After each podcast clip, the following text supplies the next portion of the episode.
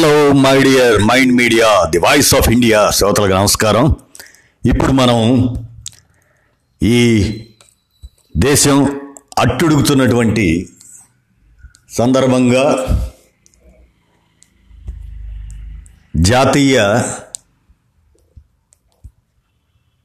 జాతీయ పౌరసత్వ సవరణ చట్టం అదే citizen amendment act citizenship amendment act అలాగే పౌర జాబితా ప్రక్రియ.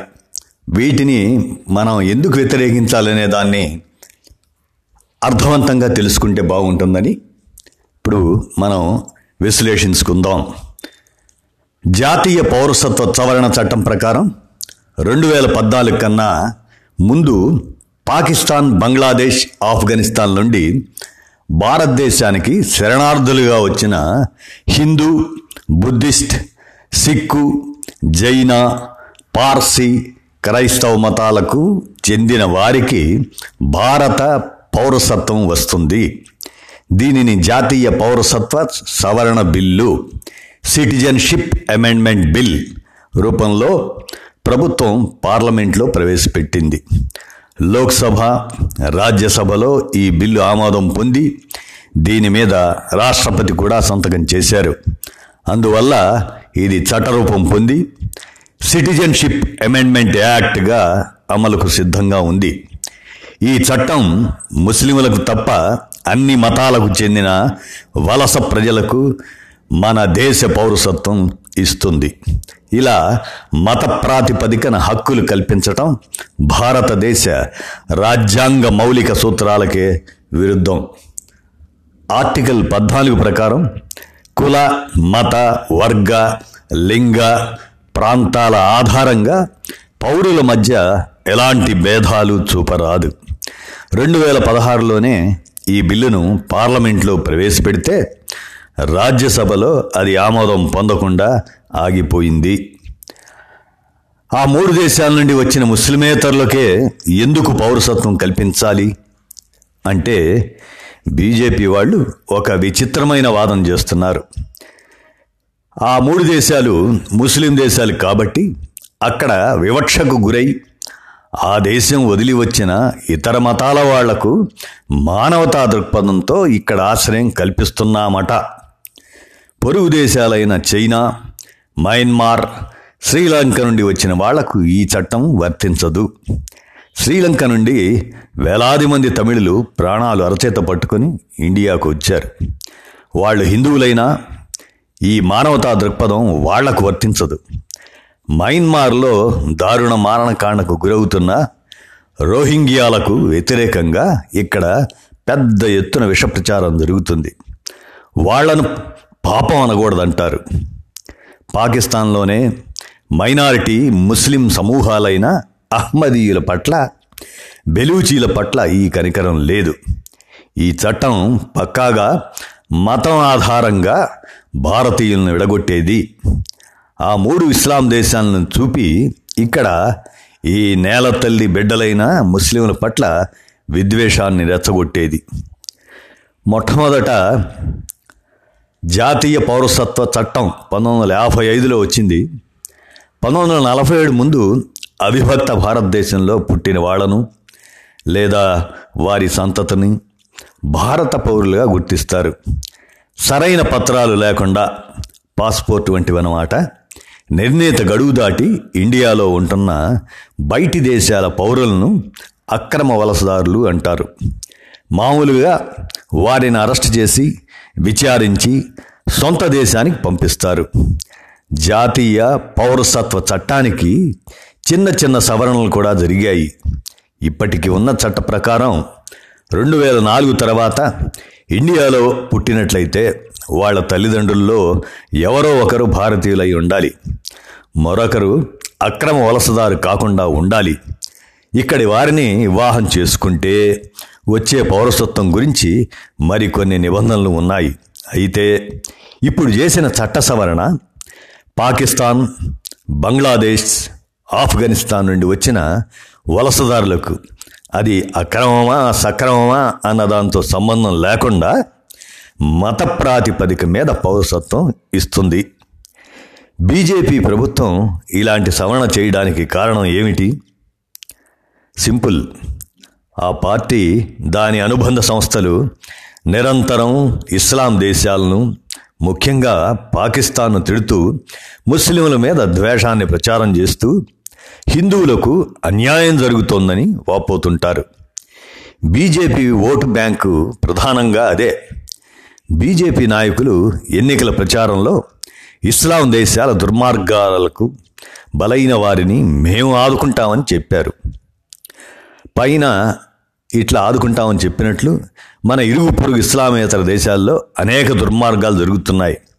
కానీ బీజేపీ ఉద్దేశం ముస్లింలను మాత్రమే విలలను చేయటం. ఇది మతాల పట్ల ఒక స్పష్టమైన విభజన రేఖ గీస్తుంది. అయోధ్య అయిపోయాక ప్రజల మధ్య మంట పెట్టడానికి ఇంకో ఇంధనం దానికి అవసరం. సిఏఏ ముందు వెనక ఎన్ఆర్సి అనే మరో ముఖ్యమైన అంశం ఉంది. దాని గురించి దేశవ్యాప్తంగా మరింత ఆందోళన వ్యక్తమవుతుంది. ఎన్ఆర్సి ప్రక్రియను అస్సాంలో చేపడితే లక్షలాది ప్రజల భవిష్యత్తు అగమ్యగోచరంగా తయారైంది. దానిని ఇప్పుడు దేశవ్యాప్తంగా చేపడతామని హోంమంత్రి అమిత్ షా అంటున్నాడు. జాతీయ పౌర జాబితా ఎన్ఆర్సి ప్రక్రియ అస్సాం సమస్య ఎలా ఉందో మనం పరిశీలిస్తే నేషనల్ రిజిస్టర్ ఆఫ్ సిటిజన్స్ను మొదట పంతొమ్మిది వందల యాభై ఒకటిలో ఏర్పాటు చేశారు. అస్సాం సహా ఈశాన్య రాష్ట్రాలు ప్రధానంగా ఆదివాసీ తెగలతో తమదైన ప్రత్యేక జాతుల అస్తిత్వం కలిగి ఉన్నాయి. ఈ ప్రాంతాల్లోకి బ్రిటిష్ కాలం నుండి కొనసాగిన వలసల వల్ల తమ జాతుల భాషా సంస్కృతులు అస్తిత్వం దెబ్బతింటున్నాయని ఇక్కడ ప్రజల్లో ఆందోళన ఉంది. తమ జాతి ఆకాంక్షల పట్ల భారతదేశం దుర్మార్గంగా ప్రవర్తిస్తుందన్న భావన కూడా ఉంది. ఈశాన్య రాష్ట్రాల హద్దులను ఇష్టం వచ్చినట్లు గీచి వేరు వేరు జాతుల్ని బలవంతంగా కలిపి ఉంచేలా రాష్ట్రాలు ఏర్పాటు చేశారని వారికి ఆగ్రహం ఉంది. అందువల్ల ఇక్కడ నుండి అనేక ఉద్యమాలు కూడా పెళ్ళుబుకాయి. అస్సాం రాష్ట్రంలోకి బెంగాల్ నుండి వేరు వేరు దశల్లో ఎక్కువగా వలసలు సాగాయి. పంతొమ్మిది వందల నలభై ఏడు విభజన తర్వాత పశ్చిమ బెంగాల్ ఇండియాలో తూర్పు బెంగాల్ పాకిస్తాన్లో భాగమయ్యాయి. అస్సాం ప్రజల దృష్టిలో ఇండియా అయినా పాకిస్తాన్ అయినా అస్సాం బయటి ప్రాంతాల నుండి వచ్చిన వాళ్ళంతా వలసదారులే. తమ ప్రాంతం వా ఆ ప్రాంతం మీద తమ హక్కులు స్థిరపరిచేలా ప్రత్యేక రక్షణ కల్పించాలని వీరి డిమాండ్.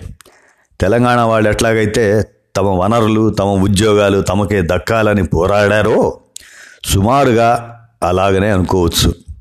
దేశ విభజన తర్వాత తూర్పు బెంగాల్ అదే పాకిస్తాన్ నుండి వలసలు పెరిగాయి. కారణం అక్కడ ఆర్థిక స్థితి దిగజారటం. మెరుగైన అవకాశాల కోసం ఎప్పటి నుండో అలవాటైన వలసలు మరింత అధికం అవ్వడం పంతొమ్మిది వందల డెబ్భై ఒకటిలో తూర్పు బెంగాల్ పాకిస్తాన్ నుండి విడిపోయి ఇండియా అండదండలతో బంగ్లాదేశ్గా ఏర్పడింది. విముక్తి యుద్ధం బంగ్లాదేశ్ ఆర్థిక పరిస్థితిపై తీవ్ర ప్రభావం చూపింది. నిరుద్యోగం పేదరికం పెరిగి వలసలు తీవ్రతరమయ్యాయి. ఈ దశలో వలసలు విపరీతంగా పెరిగాయి. ఇలా వలస వచ్చిన వాళ్ళలో అన్ని మతాల వాళ్ళు ఉన్నారు. ఈ వలసల వల్ల స్థానికుల్లో అసంతృప్తి పెరిగిపోయి పంతొమ్మిది వందల డెబ్భై తొమ్మిది నుంచి పంతొమ్మిది వందల ఎనభై ఐదు సంవత్సరాల మధ్య అస్సాంలో చారిత్రక విద్యార్థి ఉద్యమం ఎగిసిపడింది. ఫలితంగా పంతొమ్మిది వందల ఎనభై ఐదులో కేంద్ర ప్రభుత్వం అస్సాం రాష్ట్ర ప్రభుత్వంతో ఒక ఒప్పందం చేసుకుంది. దాని ప్రకారం పంతొమ్మిది వందల డెబ్భై ఒకటి మార్చి ఇరవై నాలుగు ఆ మరుసటి రోజు పాకిస్తాన్ నుండి బంగ్లాదేశ్ విడిపోయింది అనుకోండి ఆ తర్వాత వలస వచ్చిన వారిని గుర్తించి అస్సాం నుండి పంపించి వేయాలి అందుకోసం అస్సాంలో ఎన్ఆర్సి ప్రక్రియ చేపట్టాలి. ఒప్పందం అయితే చేసుకున్నారు కానీ అనేక సమస్యల వల్ల ఈ ప్రక్రియ నత్తనడకన నడుస్తూ పెండింగ్లో ఉండిపోయింది. అస్సాంకు వలస వచ్చిన వారిలో అన్ని మతాల వాళ్ళు ఉన్నా బీజేపీ శక్తులు మాత్రం అధిక సంఖ్యలో ముస్లింలు అక్రమంగా చొరబడ్డారని విపరీతంగా ప్రచారం చేశాయి. అస్సాం ప్రజల అసంతృప్తికి మత రాజకీయాలను కలిపి బీజేపీ అక్కడ బాగా లాభపడింది. ఎన్నికల్లో హామీ పడినట్లుగా అస్సాంలో ఎన్ఆర్సీ ప్రక్రియను చేపట్టింది. అది ఎలా చేసిందంటే అస్సాంలో ఉంటున్న వాళ్ళందరినీ తమ పౌరసత్వాన్ని నిరూపించుకోమంది.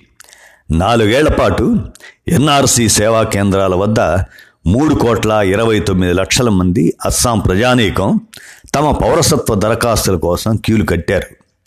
పౌరసత్వ గుర్తింపు కోసం దరఖాస్తుతో పాటుగా పంతొమ్మిది వందల డెబ్భై ఒకటి మార్చి ఇరవై నాలుగు అర్ధరాత్రికి ముందు తాము లేదా తమ తల్లిదండ్రులు ఇక్కడ నివసిస్తున్నట్లు ప్రభుత్వం సూచించిన పద్నాలుగు రకాల డాక్యుమెంట్లలో ఏదో ఒకదాన్ని చూపాలి. అలా చూపలేని వారికి పౌరసత్వం నిరాకరించబడింది. ఎన్ఆర్సీ కేంద్రాల వద్ద పంతొమ్మిది వందల డెబ్భై ఒకటి నాటి డాక్యుమెంట్లు ఇవ్వలేని వాళ్ళలో ఉన్నత విద్యావంతులు ప్రభుత్వ ఉద్యోగులు కూడా ఉన్నారు. ఇక నిరుపేదలు నిరక్షరాస్యులు మహిళలు ఇళ్ళు వాకిలి అడ్రస్ కూడా లేని బెచ్చగాళ్ళు ఎంతోమంది దగ్గర అటువంటి కాగితాలు లేనే లేవు. అంటే చట్ట ప్రకారం వీళ్ళందరూ భారతదేశ పౌరులు కారన్న మాట. మరి వీళ్ళందరిని ఏం చేశారు? సింపుల్గా అరెస్ట్ చేసి నిర్బంధ శిబిరాల్లోకి తరలించారు. ఎన్ఆర్సీ ప్రక్రియ మొత్తం పరమ అస్తవ్యస్తంగా చేపట్టడం వల్ల ఒకే కుటుంబంలో భార్య పేరు ఎన్ఆర్సీలో ఉంటే భర్త పేరు లేకపోవటం అన్నదమ్ముల్లో ఒకరి పేరుంటే మరొకరి పేరు లేకపోవటం వంటి విచిత్రాలు ఎన్నో జరిగాయి. సైన్యంలో పనిచేసిన మహమ్మద్ సనావుల్లా పేరు ఎన్ఆర్సీలోకి రాకపోవటం వల్ల ఆయన అరెస్ట్ చేసి నిర్బంధ శిబిరానికి తరలించారు. కింద మీద పడి ఆయన ఎలాగో బెయిల్ సంపాదించుకున్నాడు. మాజీ భారత రాష్ట్రపతి న్యాయమూర్తులు మంత్రుల పౌరసత్వ దరఖాస్తులను కూడా ఎన్ఆర్సీ ట్రిబ్యునళ్ళు తిరస్కరించాయి. ఇట్లా అస్సాంలో ఎన్ఆర్సీ నలభై లక్షల మందిని అక్రమ వలసదారులుగా తేల్చింది. దీని మీద గగ్గోలు పుట్టేసరికి సుప్రీంకోర్టు జోక్యం చేసుకుంది. దరఖాస్తుల్ని మళ్ళీ సమీక్షించాలని ఆదేశిస్తే సెప్టెంబర్లో మళ్ళీ కొత్త పౌర జాబితా ప్రకటించారు. చివరికి పంతొమ్మిదిన్నర లక్షల మందికి పౌర జాబితాలో చోటు దక్కలేదని తేలింది. వీరంతా ఇప్పుడు వేరు వేరు నిర్బంధ శిబిరాల్లో ఉన్నారు. వీళ్ళని ఎక్కడికి పంపాలో ప్రభుత్వం ఇంకా తేల్చుకోలేదు. తేల్చలేదు కూడా. మరో ముఖ్యమైన విషయం ఏమిటంటే వీరిలో అత్యధిక సంఖ్యాకులు హిందువులే. అంటే అస్సాంలోకి అధిక సంఖ్యలో ముస్లింలు అక్రమంగా చొచ్చుకువచ్చారని ఇన్నేళ్ళుగా బీజేపీ ఆర్ఎస్ఎస్ చేసిన ప్రచారం పచ్చి అబద్ధమని తేలింది. ఇప్పుడు దాన్ని నిస్సిగ్గుగా కప్పిపుచ్చి వలస వచ్చిన ముస్లిమేతరులందరికీ పౌరసత్వం ఇస్తామని చట్టం తెచ్చింది. అంటే అస్సాంలో పౌరసత్వం నిరూపించుకోలేకపోయిన ముస్లింలను మాత్రమే ఇప్పుడు బయటికి తరిమేయాలని నిర్ణయించారన్నమాట. మరి దేశవ్యాప్తంగా ఎన్ఆర్సీ ప్రక్రియ దాని గురించి ఇంతవరకు ఎన్ఆర్సీ అస్సాంకు చెందిన వ్యవహారం అని అందరూ అనుకున్నారు. కానీ దేశవ్యాప్తంగా ఎన్ఆర్సీని తీసుకొస్తామని బీజేపీ ప్రకటించింది. అందుకు సన్నాహకంగా నేషనల్ పాపులేషన్ రిజిస్టర్ను సిద్ధం చేయమని రాష్ట్రాలను ఆదేశించింది. ఎన్ఆర్సీ ఇక్కడ అక్రమంగా ఉంటున్న విదేశీయులను గుర్తించి పంపించి వేయడానికైతే మరి సిఏఏ ఎందుకు?